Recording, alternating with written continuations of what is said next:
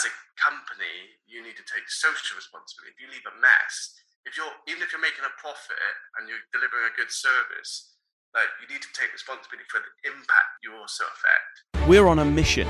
We're going to find and uncover the smartest, most successful entrepreneurs on the planet, explore their highs, their lows, and how they ultimately mastered the game. I'm Martin Cook, and I'm excited to welcome you to the Smarter Destiny podcast.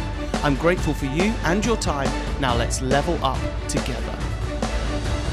Ladies and gentlemen, welcome back to another Smarter Destiny podcast, where this time we have my friend Salvatore Notaro, who's the founder of VivoLife.com. He's also the managing director.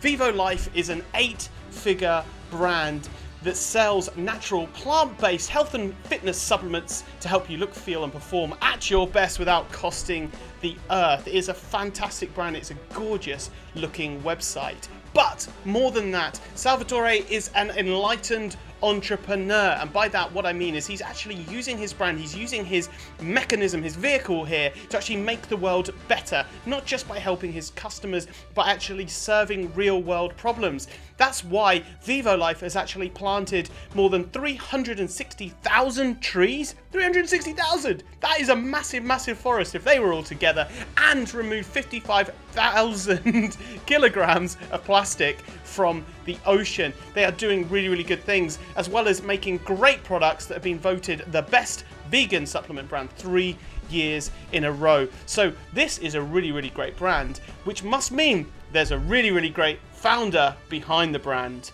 So I think without further ado, let's welcome Salvatore to the show. Salvatore, how's it going?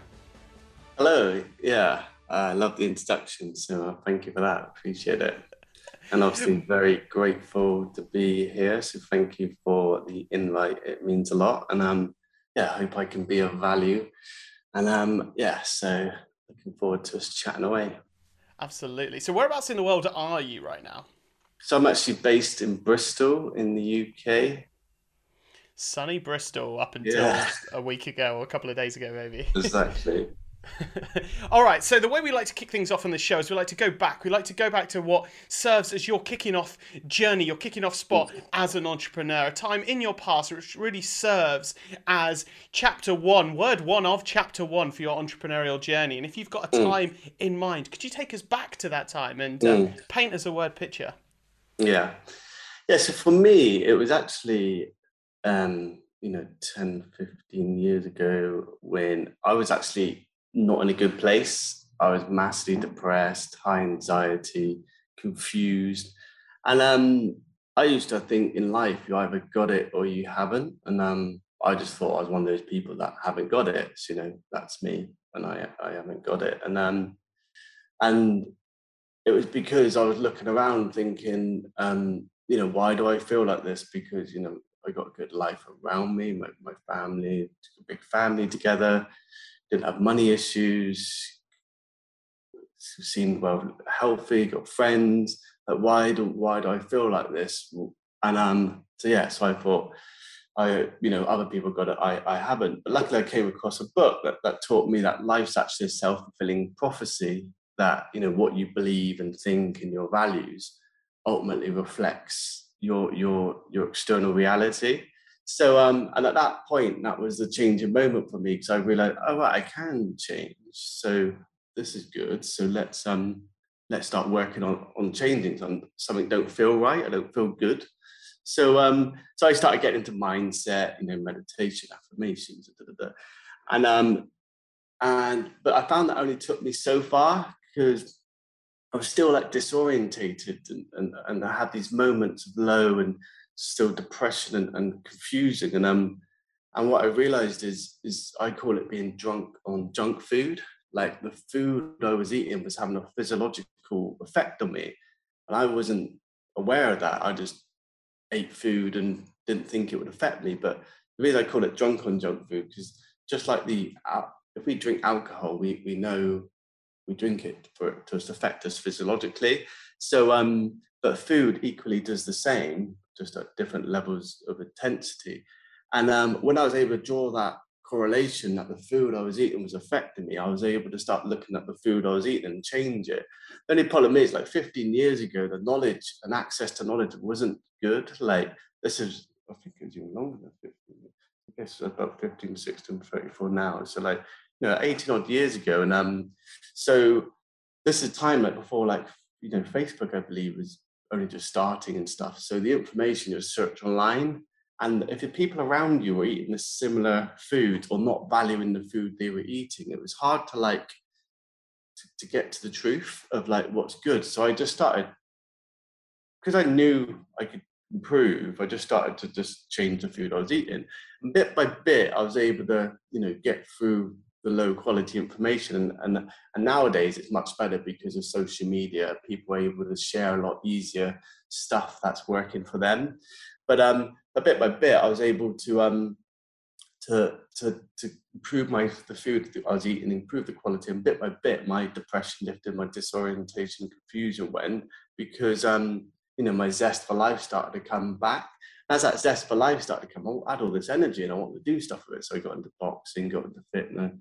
The thing is, that led me to like supplements. I was thinking, well, you know, sky's the limit. Like how far can you go? And to be fair, that mindset carries on today, because as you know, I want to continue to evolve. But yeah, so when I was getting supplements, I wanted to recover quicker, go for longer. But then I started spending like £1,000 a month, like personal training and supplements. But I started to realize that, you know, 80% of those supplements were also like full of false promises and misinformation, fillers and da-da-da. And you chase them back to the same, you know, manufacturer and stuff. And then, so, but there was actually 20% of brands that were really trying their best and offering the best with the technology they had today and the information we have today. And I just thought, well, you know, like, these products, I spent many years like researching them and finding what's real and what's good. Like, I come from a family that's quite entrepreneurial, so I just thought, well, I want to create something. I guess wouldn't it be good to put all these products on one website?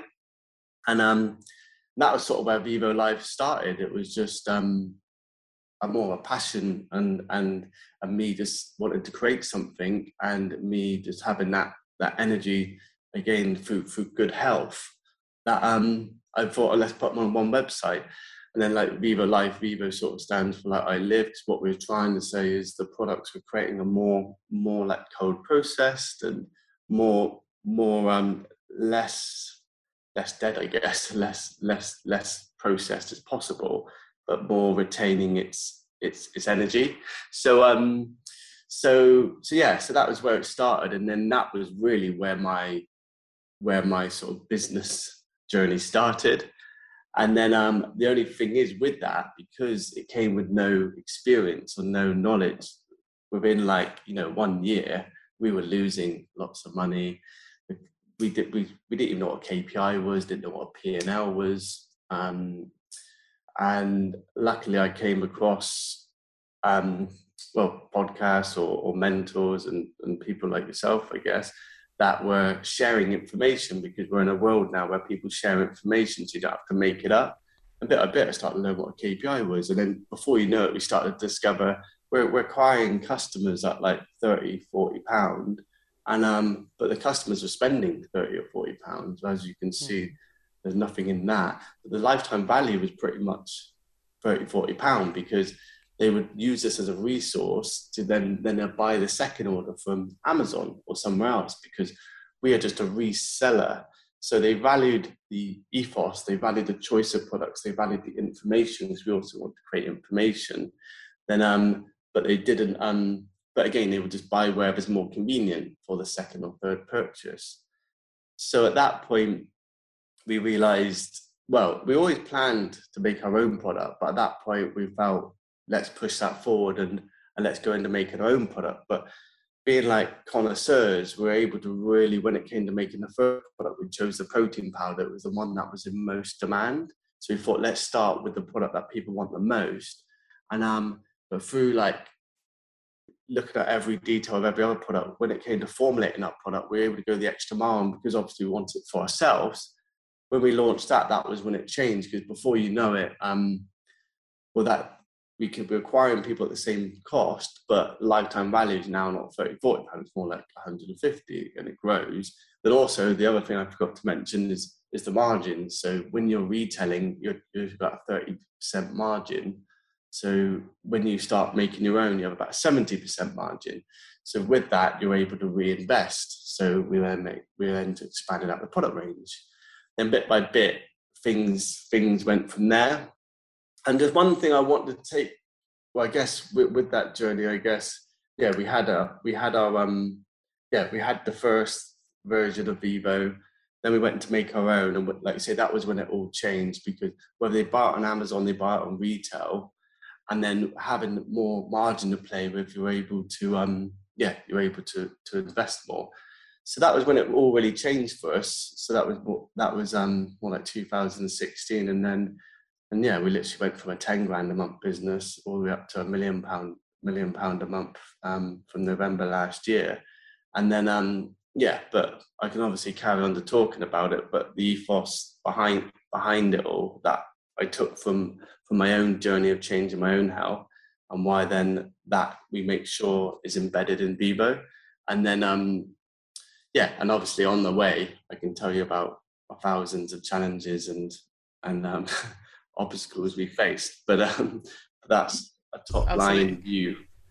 So summarising, it came from initially the pain was you were eating this junk food, you're on this junk food cycle, you're surrounded by people doing the exact same thing. So with the average of the people that we hang out with, everyone's doing it, but you have this urge to break clear of that and to find the truth, the clearer waters, and that journey took you into this healthier, more nutritional. Eating things you're putting in your body, and then from that you're like, right, I this is something that the world needs. I'm gonna offer this, and initially obviously not doing the manufacturing yourselves, it was relying on vetted third party brands and reselling them. But then people would say, oh, thanks for letting me know, I'm gonna go over to Amazon and buy my next orders, right? And then in 2016, the turning point for you was you started making your own product. So what does that process look like? I mean, do you have a factory that is yours, or did you find a third party? Like, how did that work? Yeah, so in truth, it kind of worked organically. I'm always a bit of a believer, you know, once you start with the idea, you plant the seed, the opportunities arise, and it's just seeing them. So like at the time we were, through being a retailer, we were aware of other brands, and those brands we valued, and one of them in particular said, you know, we said we want to make our own product, and they said, well, you know, we can help manufacture that for you.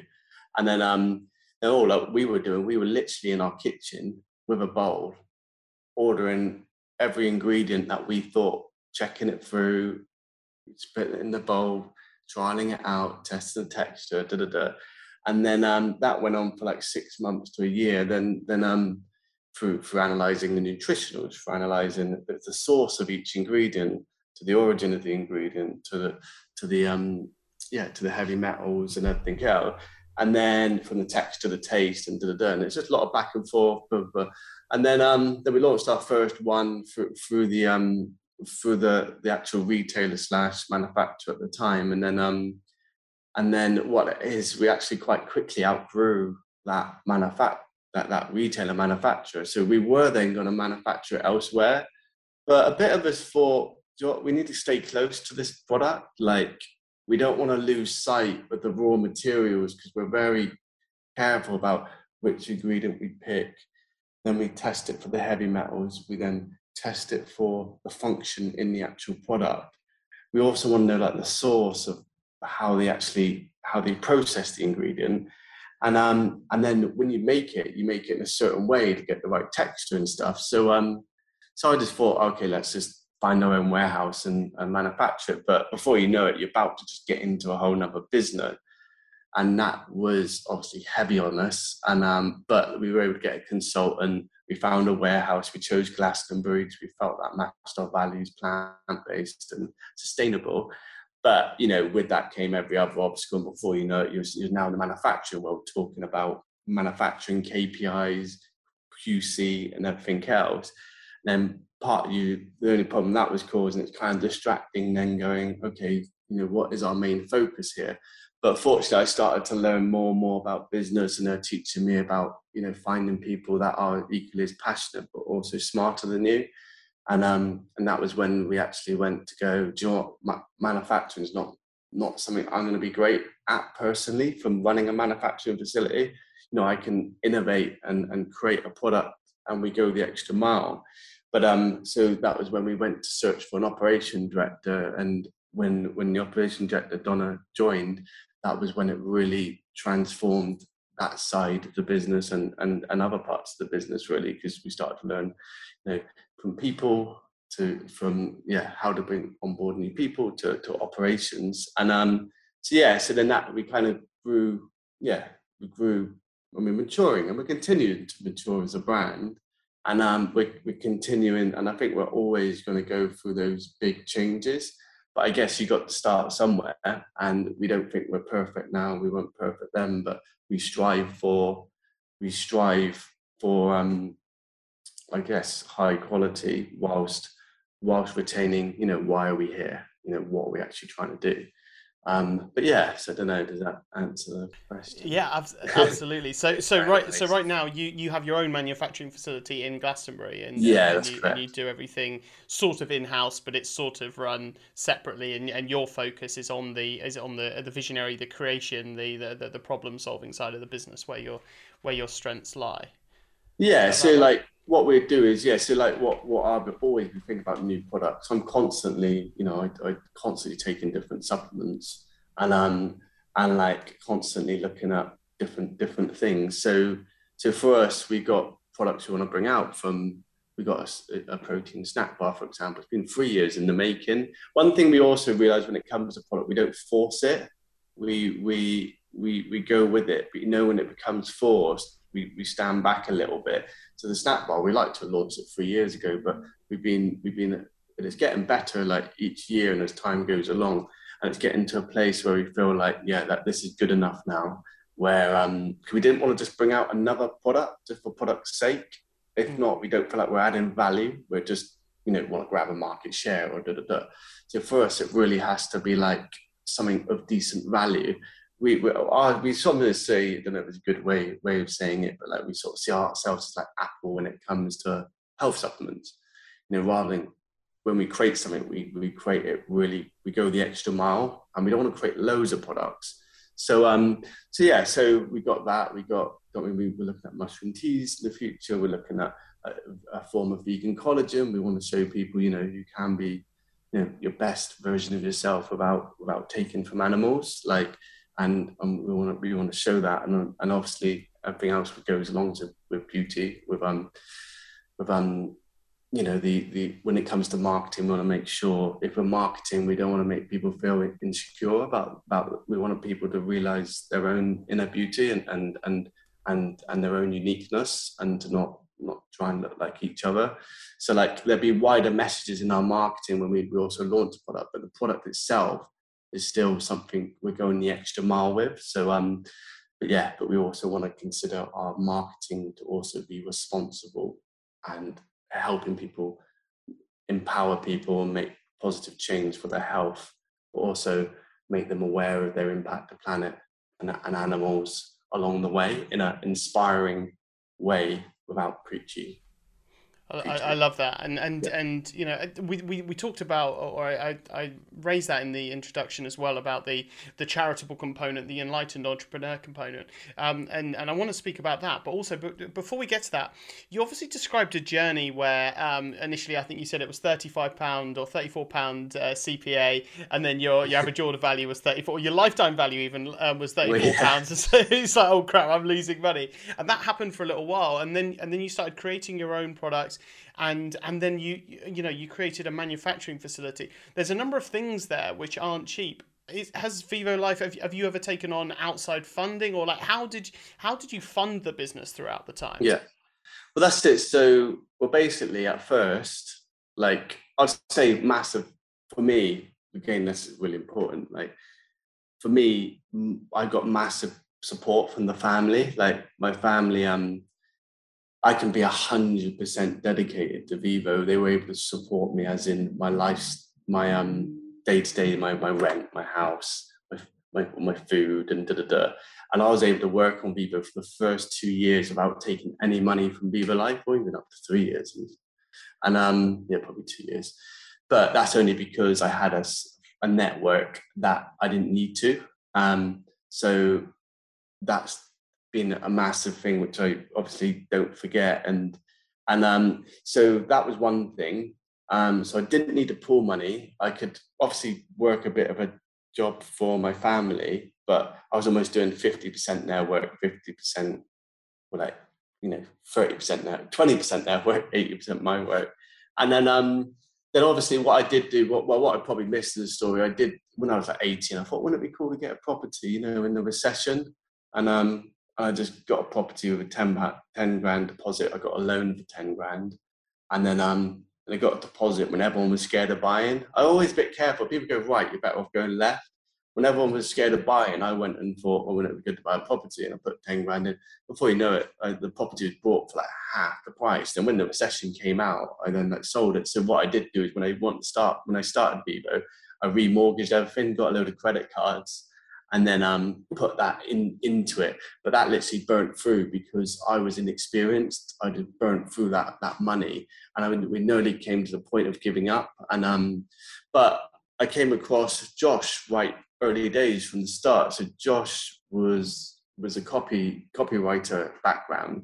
And I liked his copy because he had the same ethos as me in his copywriting. And I said, look, you know, I'm doing this. Can you help us we talk about these products? And he's like, yeah, love it, da, da, da. And then and what I said to after like launching it, Josh was always like, this is amazing, da, da, da, and we just worked so well together. And then a year or so in, it was literally on its knees. And I said, look, you know, I love this, you know, I love what it's about, and you know, this is the reality. I'm not going to make it look good. It's not good. No one else will invest at this stage, and rightfully so, because they'd be crazy to. And if they did, and then I just said to Josh, like, if you're interested, you know, come in. And then Josh had 25 grand of savings that he saved over a lifetime, and he just said, I put my life savings in because I believe what this is about, and I think together we can do it. So that was another turning point for Vivo, because I guess someone believed in it, and just like I believed in it, what it stands for. And it would only have worked that way. Like, if someone else gave me money, I think I would have carried on to blow it. And to be fair, we kind of did together, because with 3 months that was gone. But together we pivoted, and together we put in every, you know, we're working like 14-hour day. Well, we just lived and breathed it. That's all we do. But so we just lived and breathed it, and we pivoted. But this time it was starting to get smart. Like, okay, we're pivoting because we're looking at data. We're not just pivoting because we feel like it. We're learning, we're reading books, we're listening to podcasts, we're going to seminars, and I've got my KPIs every week. I've got my cash flow forecast every week. We're starting to like learn the skills of business as well as having our like passion of what we're trying to do. So and bit by bit we so from that we 25 grand Josh, we then got a 25 grand Virgin loan, and then that enabled us to get the product off the ground. And then from there, literally the thing changed. We went from like 10 grand a month all the way up to like 100 grand a month within like 6 months. It just literally, you know, we're doing 10 grand a month for 2 years almost. It just literally changed overnight. But funny enough, we thought, okay, great, got the KPIs right, got the cost per acquisition right, got the lifetime value right, ratios are right. And when we got to like 100K a month, we almost went bust again, because we didn't really have a P&L, because the accountants couldn't keep up and get the numbers in place quick enough. And then, so another milestone was my brother actually. He actually a financial director for the care homes, self-taught, like 20 years in the family business. And but they have got 11 care homes, they're 500 employees, and I think they do 24 million a year. But he's not a profession, he's not a trained, he's self-taught, which is savvy. And what it is, I always didn't want to, you know, get family involved, but I also listened, and I thought, well, he thinks he can help. And he literally worked day and night. I remember Christmas Day, and he was in his pants, like still doing the numbers, or Christmas Eve. And so like he helped literally get the accounts off the ground. The next bit we had some accounts, but we also had somebody who wasn't, the problem is with us, when we're in it, we're passionate, It's like, yes, yes, yes to everything. When you got somebody's numbers and business, and he's able to be a little side person, I guess this is why this, I guess like, you know, boxing, having a coach, and you kind of got someone telling you X, Y, Z. And bit by bit, he was able to just make smarter financial decisions. Then bit by bit, was able to go from, you know, 100, 200 grand a month, where we started to go from about 150 grand a month, we started to go profit making again. Then from 150 all the way up to $1 million, we started to be profit making for a whole year straight, even though we had 3 years of loss making. And that was partly because of, well, our experience grew, but getting smarter people around us, and like my brother, and that was when that changed. And then obviously Donna came on board as the ops director. So there was some like milestones and shifts, and I don't know, does that help? Yeah, no, it absolutely does, and and it's I mean, it's super interesting, isn't it? That even like you would have hit that 10 grand, you're scaling up to 100 grand a month, and you'd have thought, wow, bam! I've finally cracked it. This is amazing. It's been a long old slog. I've put so much of my life and savings and risk and so on into this, and I've encouraged other people to do so, to then reach that 100 grand a level and be like, what the hell? What's going on? Kind of thing, and hitting that next thing and. There's a great book called Ready, Fire, Aim, which goes through the kind of problems and challenges that businesses face at these different revenue levels, almost like clockwork, and how you adjust and pivot. It's why on this show we talk in terms of, we introduce revenue levels of the various businesses and the founders that come on the show, so you can understand that where they're at in their journey. So right now, where if you could sort of where are most of your sales taking place? Are they taking? Is it online, on store, Amazon, offline retail? Like where is most of your, like, if it was like a pie chart with sort of? Well, it's simple. In simple terms, you could probably say 90% on our online 3R websites, and I would say just go 30% UK, 30% USA, and 30% Germany, and then 10%. Rest of the world. And then I'd say the remaining, so I said 90% e-com, I'd say the remaining 10% is 5% retail, or probably say 7% retail now, and 3% Amazon. Amazon's dropped off the cliff for us recently. So so I'd say it would have been 5% retail, 5% Amazon. Nice. In terms of marketing, so you're driving tons and tons of traffic to your to your website where you're doing the selling. In terms of marketing, where is the majority of your traffic coming from? Facebook, Google display search. Yeah, I get it. TikTok, so whatever, we see like paid. You got paid social inside of that. Instagram, YouTube, Facebook. In the future, TikTok. So I'd say. Don't count me for this, but that a large proportion is paid social. Then you got paid search. I'd say that might be like 10, 15 or up to 20%. And that's only more effective if our brand's growing. So that paid search supports it all, even though it does also bring new awareness and new people to it. Then you got ambassadors. So ambassadors been a big part of our growth. Finding people that really believed in, basically, I don't know, I can talk on about ambassadors, but yeah, ambassadors, basically what it is, we went to our first ambassador came about when we're looking at our KPIs every week, and we're like, okay, what's working, what's not working, we're trying a bit of paid social, paid search we didn't kick into later, because paid search, it's like, as these channels, Google ads used to be really like, it had its day where it was really like everyone was doing really well with it. And what happens is it gets to saturation and it starts to just level out. And then to do it, you just got to do it really well.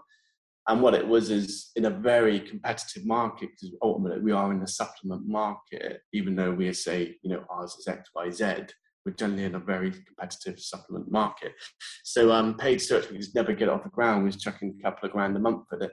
And what it is, once we're able to chuck 3 or 4 grand a month at it and give it 3 months of testing with the right skilled person working on it, was able to get that off the ground. But we were at a time where Pay Social was kind of doing the Google ads growth, and you couldn't do things too wrong and not do well, like on paid social. And it was, so that sort of worked worked for us, and that is changing now, and we can talk about that, but that's almost starting to do what I feel Google Ads is doing. But and that's my opinion. But and then with the influencers, because we were very sort of passionate, real sort of what we were doing, and believed in it. When we were going to a Veg Fest, so that's a vegan festival in London, and all it is we just saw somebody who was talking in front of lots of people who had an influence in the market, who's a bodybuilder. And he, you know, really believed in the vegan diet and that, no, you can be just as healthy and muscly against all the myths. And we just said, you know, like you talk about BCAs, we got plant-based, but you sent him a product and he's like, I just love what you stand for. I love to tell our community. And we were like, great. So we agreed, like he would tell his community, and then we were able to work out a commercial agreement. So, you know, we could create a win-win relationship where, you know, he's talking to people that could really benefit from our product. He's happy to talk about our product because he doesn't feel like it's selling. He's like genuinely like, no, like this is great. I want to tell him about it. And then commercially, it's a win-win because he can now carry on to do. And before you know it, one thing, because that worked, and that literally brought in, that spiked our revenue massively. Then it brought all the awareness, and then brought all the new people to the brand. And then we found another influencer, and then through the influencer network joined, and we have a lot of like real plant-based focus sort of influencers. And then, but I would say that was the overarching brand awareness for Vivo at its stage to where it is now, to £1 million a month. And so yeah, I'd say mainly brand awareness would have been through the influence ambassadors and paid social, and then paid search, and SEO is a very long ball game that we just run in the background. And we are now giving it, it's like one of those other things, you've got to invest quite a bit. We are now taking it up a level. And with SEO, we was a bit confused where it sat with us, because we're like, we want to make sure we're adding value. So if we're going to write something, we don't want to just write something that fits this logic of this robotic thing. We want to make sure we're writing something that helps people make better choices for the health of the planet and animal. We're finding it hard to create synergy with SEO where it can actually be we're adding value. The one thing I recognized was what partly got me into health problems was the information I was reading and the adverts I was looking to weren't actually advising me. They're telling me to buy KFC, to buy, you know, junk food, to eat faster food. They weren't telling me don't eat any of that. Like, get to Whole Foods, you know, focus on the quality of the whole food. Don't look for, like, you know, fasty produced product with the whole food. And, you know, like focus on cooking and da-da. It's like, so what it is, and if you think the content we're reading, it takes a lot of energy and money to create content. So whoever's creating the content, and companies, you know, had a lot of money to create content and create studies. It normally comes with a bias and a purpose behind it, and it might be to get the person from A to B, probably from an A to a commercial reason, B. And is it really what's going to empower that person? Is it really going to help them make better choices for their health, you know, their impact on the planet? And what we didn't want to do is be another one of those companies where we're creating content purely to get them to a commercial sale. We want to make sure if we're writing something, it's adding value. If not, we're putting potentially more junk out into the world of already a noisy world. So I think with SEO, we're always trying to create a human element to these channels. So with SEO, but we have now managed to find a relationship. We use SEO as a search tool to go, what questions are people asking? What are they searching for? And if we have expertise to help them, we will create content that helps them from A to B. So we're getting a bit better. We're still not perfect at it, but we want to. But that's sort of the other ethos we're taking. So that's why SEO sort of came a bit late on down the line to us. But we pretty much, you know, PR is a bit like PR. We leave organically at the moment. We don't go heavy on it. So yeah. So I'd mainly say paid social, ambassador, influential marketing, and then paid search were our three biggest channels that got us here. And then obviously you've got retail, we run, but retail sort of comes off the back of our brand awareness. That's phenomenal. And was that something that where retail? I mean, what stores are you in? For well, like, one of the stores, so Whole Foods in London. So like that's more of a recognised store. So, but other than that, it'd be more like independents or the majority of it's distributors. So let's say in you'd have a distributor in Germany, for example. You might have a distributor in Poland. And that's the majority of it. And yeah. Nice.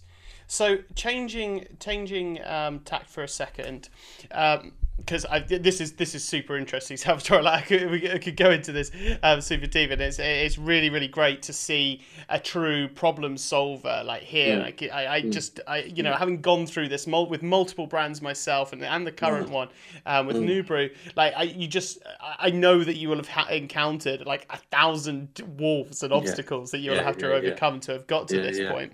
But at some point you decided to make business even more difficult, make your accountant even less happy, and decided to give away some of your hard-earned money to do good in the world, right? Which is what I call being an enlightened entrepreneur. I've spoken about this at length many times and pointed out how it's not actually a cost, by the way, folks. Like if you do it right, it will actually increase your business, it will increase your conversion rates, the happiness of your customers, all kinds of stuff. But at some point you decided there's three things I've noted on your website: that you plant trees, you remove plastic from oceans, and that you do carbon neutral deliveries. At what point did this become baked into your model, and why? Why was that something you decided to? Some would argue distract yourself with? Yes. Yeah, so I would say because it doesn't. Like I feel like you can create anything you like, and if you're doing this, like. It's beyond just the money in your back pocket. If it was for the money in the back pocket, we could have, we could rewind back a year and we could just start taking money out the company and doing whatever we want to do. But like for us, it feels like what gets us out of bed is like you're creating like, well, there's a social side, you're creating relationships to the. But you're making an impact, and that to me feels like living. So we always thought like we believe companies are like have a social responsibility, like just like the government does. But we can spend time pointing fingers at the government, but we have an equal like responsibility and influence. I'm thinking it's like when they say it starts at home, like let's show. If we were going to be the government, how would we behave? Okay, we got a commodity here that is of value to the community we're supporting, and so what else do we want to do? So obviously, we want to help them make better choices for the health of the planet and animals. Okay, in that case, if we're going to spend money on marketing, don't just spend it purely just to distract them and take them from A to B. Let's inspire them with helping them think differently, but for their empowerment. That's one thing. So then it's like, okay, how can we support other things? Okay, so like with the trees, that felt like to us a relevant thing as part of the whole planetary part. We champion a plant-based diet, and we think sort of the belief is a plant-based diet is one of the biggest things you can do to reduce, your impact to planet. And and we felt like, okay, so how can we give back? And we felt that was one way. So we want to sort of the government, they have these United Nations goals, and one of the goals is to protect life above land. So we felt that trees are doing that. And then we're like, okay, we've got an omega-3 product now. Omega-3, EPA and DHA, which all the governments back, there's a lot of evidence to show, help brain health and lots of other things that, you could equally get the same potency, if not more, from algae. That the idea is the fish eat the algae, we eat the fish, so like cut out the middle person, go straight to the algae. And, especially with this mass farming of the seas in an unsustainable way, because as a company's, we don't want to take responsibility for our impact. We only want to, as long as it, our balance sheet and financials add up, we're doing a good job and the government's happy and we're paying our tax. but we don't realize if we're leaving a mess, no one's bothering us, no one's, I always think, you know, as a company, you need to take social responsibility. If you leave a mess, if you're, even if you're making a profit and you're delivering a good service, like you need to take responsibility for the impact you also affect. So, so we wanted to start making, we're not perfect, we think, and we're going to continue to get better and more impactful as we go along, but we just want to start making steps with what we could with the people, with the network we have and the influencer. So we just felt like these were the right steps to do, and gladly the community and people we reached also value it. So bit by bit, it was sort of a win-win, because they want to support people that are doing it, but yeah, sorry, going back to the omega-3. So like we thought, okay, so we're selling omega-3. The omega-3 product in itself has a message and also has, you know, a solution, because you know, EPA, DHA is sourced in a sustainable farm and So but what it is we thought, okay, so how else can we give back? So we found a charity called Plastic Bank. And so what they do, they don't collect money, they don't collect plastic out the sea. What they do is they have plastic banks within 5-mile radius, I believe, of the seas. And what they do is they pay people in those areas to pick up plastic and put it in the plastic bank. And it's actually a decent also wage for the people. So it also helps people in certain areas, because they get paid, and we pay 55 or 60p a kilogram to prevent plastic going into the sea. So we're always trying to look for ways, you know, we launched chai latte product, and we give 100% of the profit of that product to a charity in India. And really that was more about this talk about, okay, where did chai latte come from? It came from India. Okay, we want to make sure we're not just stealing their heritage and then commoditizing off of it. We want people to know where it came from. I think it was more just a bit of a awareness campaign for that. So I think we're just trying to, like, again, we want to help people, you know, challenge their thinking, But at very least, again, we're delivering good quality product. So again, we've got to carry on and do that, I'm sure, along the way. Hence, you know, I think it's amazing what you're doing with you only just told me about it. With is it one for every product? Every order. So what is it? With Newbury, we're fortifying at least the meals of at least one malnourished child for at least a year. So with every single order, and so we talk in terms of meals. Our mission is 1 billion meals, and malnutrition is a 2 billion person problem, right, in the world at the moment. Yeah. So that's amazing. And like you say, one thing it does, it spreads awareness, first of all, and two, it's a way of giving, you know, looking after wider than your business needs. I think it's like, because we're all connected to each other, and I think it's about that, and I think that's great. I'm really inspired by it, and like say something like that, we might want to consider doing something similar for our whole product, which is around, you know, more like a meal replacement product. So I don't know, that, I guess that's just where it came from. And now it's great to see, because more and more companies we're seeing, you know, planting trees, doing things like yourself. And it's great because this is the way it's going. And I think more and more companies are starting to look at, you know, what impact they do. And, you know, we're looking forward to seeing a world where there even a carbon footprint, like that should just be basic, almost manners of a company, really. Like we do a balance sheet, we get accountants in, and we do our numbers, and that's great. But we almost should be doing a balance sheet and getting our numbers and having a carbon footprint accountant for knowing our impact to the planet, and maybe not just the carbon footprint, but also our impact. You know, end-to-end supply chain impact. We want to support like a full circle economy, and that should be something that's measured. You know, I like to see a day where, you know, humans and societies not only measure the financial impact of a country, but how happy is that country, how fulfilled they are. We have credit scores for our personal balance. Why do we not have a credit score for our impact to the planet?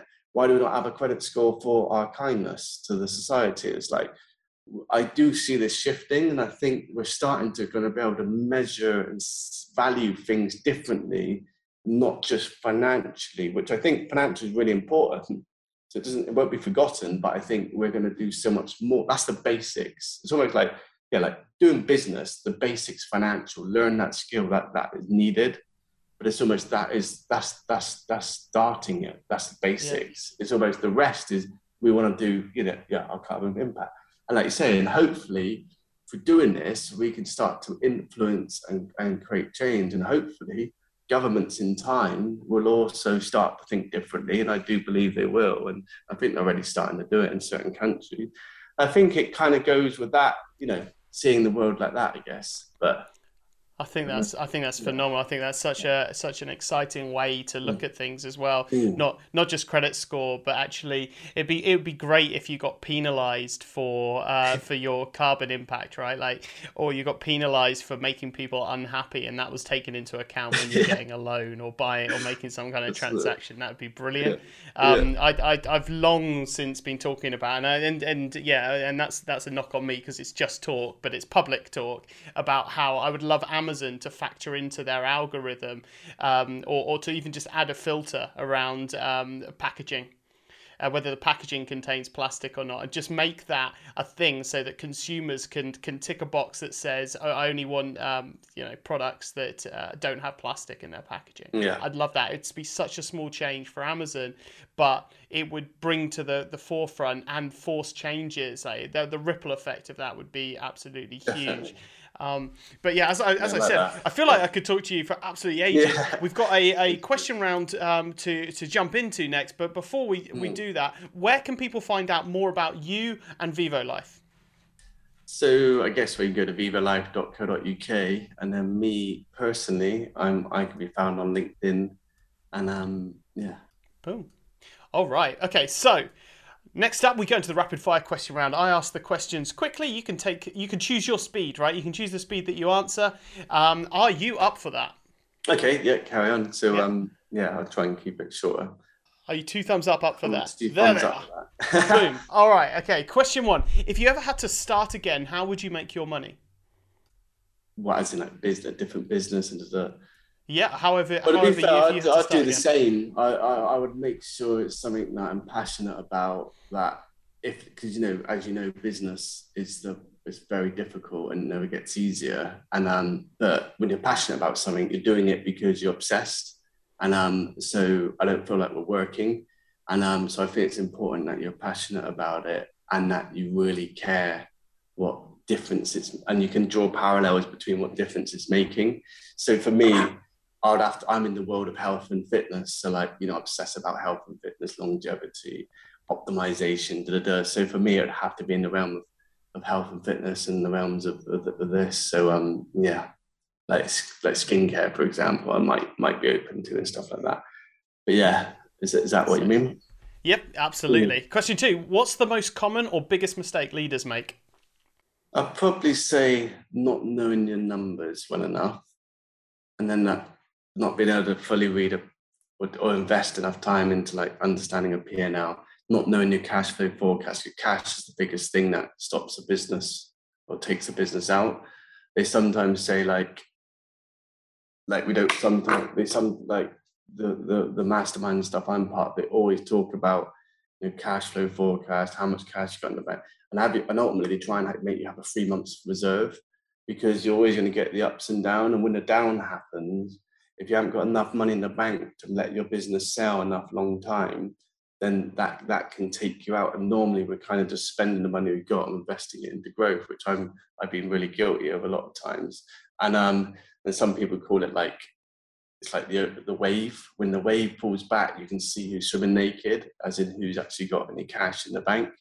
And then, so I'll probably just say it's that. And then I would probably say when it comes to hiring people, knowing how to go in the extra mile and find the right people that fit the culture and the skill set will literally move mountains. So I think those are probably two things, because we're busy sometimes in the doing and creating, because we're kind of probably creating and problem solving all day long. So it's easy to neglect those.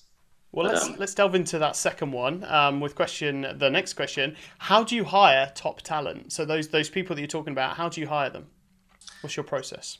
Yeah, so to be fair, I'm probably a little bit more, basically if we can't, we get super clear on our JD. Like, we spend a lot of time on the job description, roles and responsibilities. What's the KPI? What does 6 months look like? If this person was in 6 months' time, what would you need to see to know this was a success? So if you can't picture that in your mind's eye, then it's going to be very hard, first of all, for that person to know when they join, you know, like, what does good look like? And also, you're probably not clear enough to even hire the person if you don't know what good looks like enough. So I would say, like, being clear what good looks like in 6 months, seeing what good looks like in 12 months, being clear from a financial point of view, clear how this person can increase your revenue or decrease your cost, because ultimately they'd have to influence them from a commercial point of view at one point. And then that all goes down the JD, so it's super clear the scope. Then I would probably say the rest becomes a bit more intuitive. And to be fair, this hasn't been my strong point. So luckily I'm surrounded by people like an ops director, Donna, and stuff around me that are a bit more experienced. And we either go through an agency if we can't get any outreach of Indeed, and then we go for a first interview where we feel it out. We ask certain questions that go broader than just skill, because we want to make sure the culture fits there. And then we go for the second interview. And then the third interview, we actually get them to do a present, and that normally shows their thinking. And then when we can see their thinking on paper, that we can normally see where they are. But normally when it's gone wrong is when I've hired out of rushing, and then when we've I wanted it to work because I want to get paid to be quicker. That's what I would like. Nice. What is one of your proudest moments? I don't know. Well, to be fair, it's like, in theory, there's loads of things to be proud of. And I'd say launching products are always like exciting, and launching campaigns. But I guess for some reason, you always got to be careful what you ask for. Oh, no, I'm saying that. I don't know. So I don't know, like, yeah, because in theory, when we hit the £1 million mark, all it is early days. I used to say to people when we're doing 10 grand a month that, you know, Vivo, you know, it wants to revolutionise itself in the industry. You know, like, I see us doing like £1 million a month. And I think when we hit that, it was just a bit of a realisation, just to reinforce, if you believe in it, you can do it. So maybe it's now just sharpening up what I'm asking for.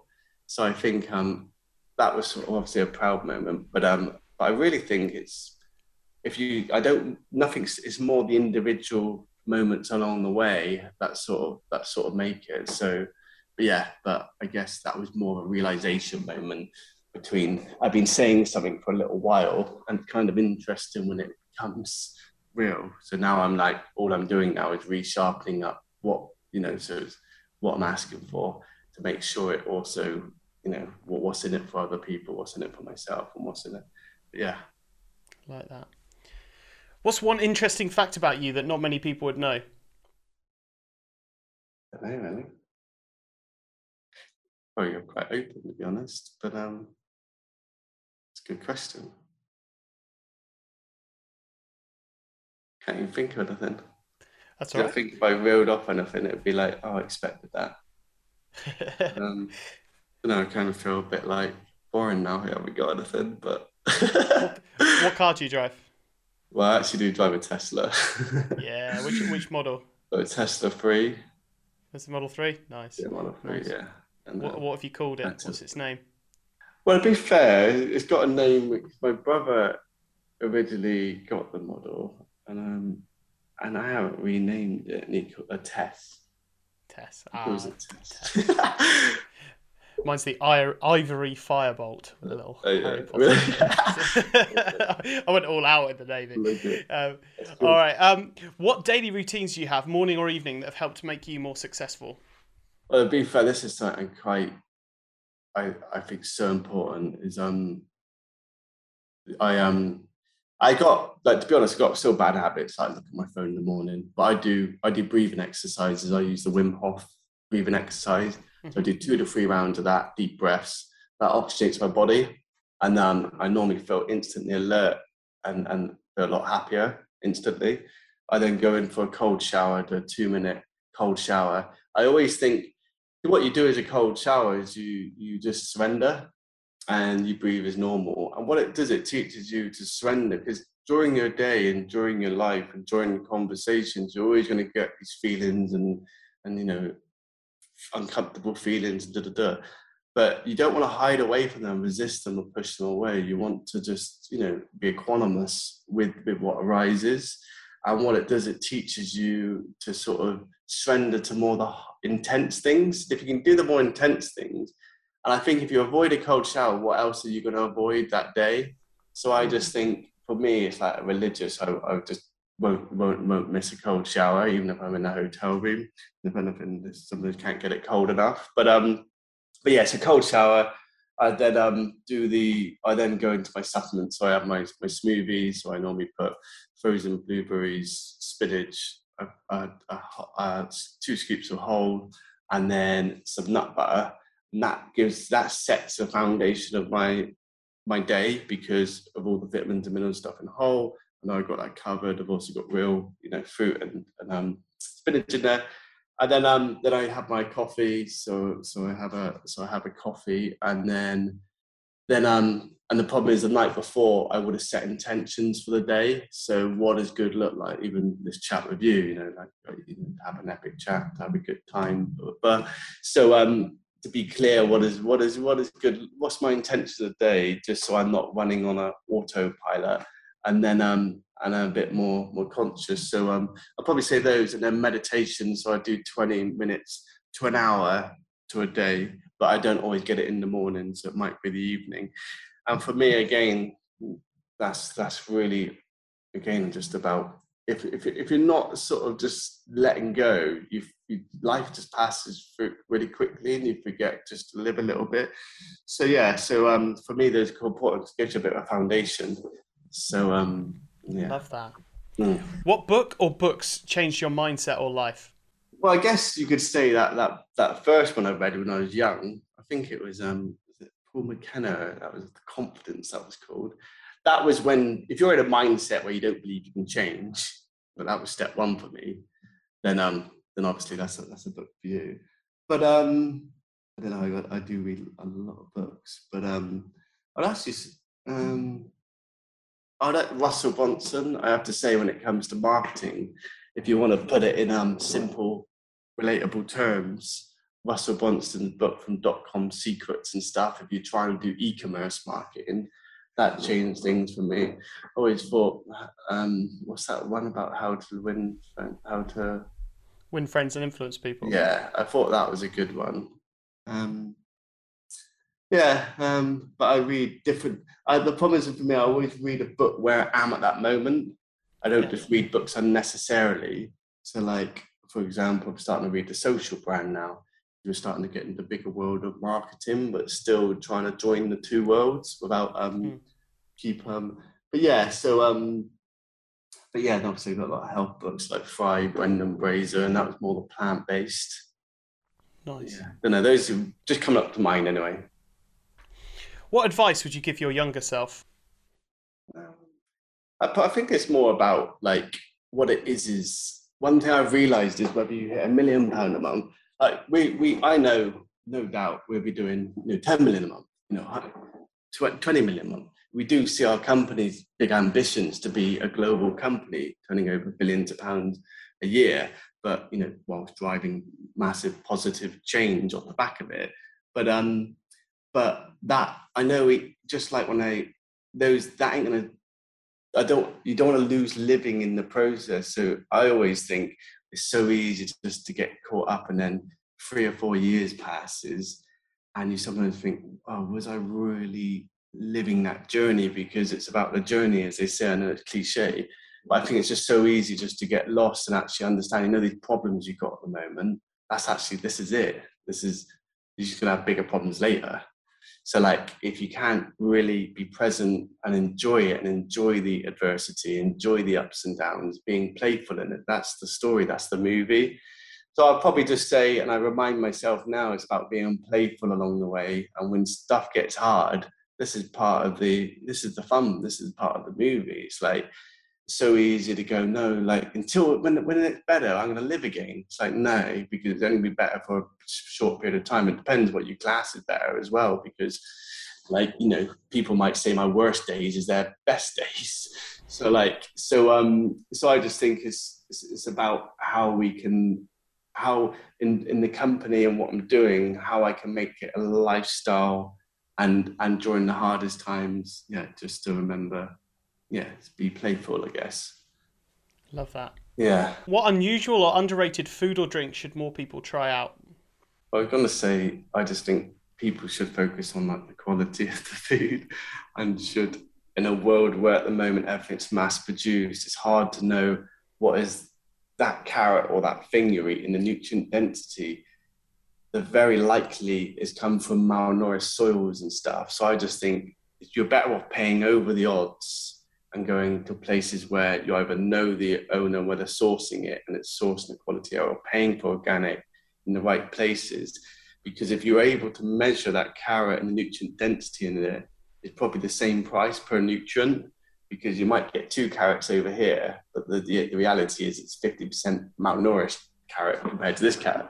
So I would just say it's the focus on quality of food, focus on eating less but more quality, and I guess that's what I'd probably say.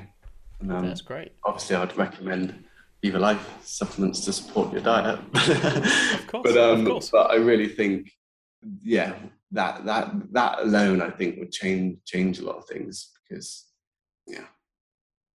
And that brings us to the final question. What makes you happiest? Well, good question, actually. I do think, to be fair, I do think like everything we're doing in Vivo and creating stuff, problem solving. Like, what about doing a cafe? Like, we got an idea of doing a cafe and having our office in the back of the cafe and having customers, they can come in, they can use the working space. And actually, you know, we're together, we're not separate. We're all people, not going to separate you to your customers and your staff. It's like, they're all people, let's mix together.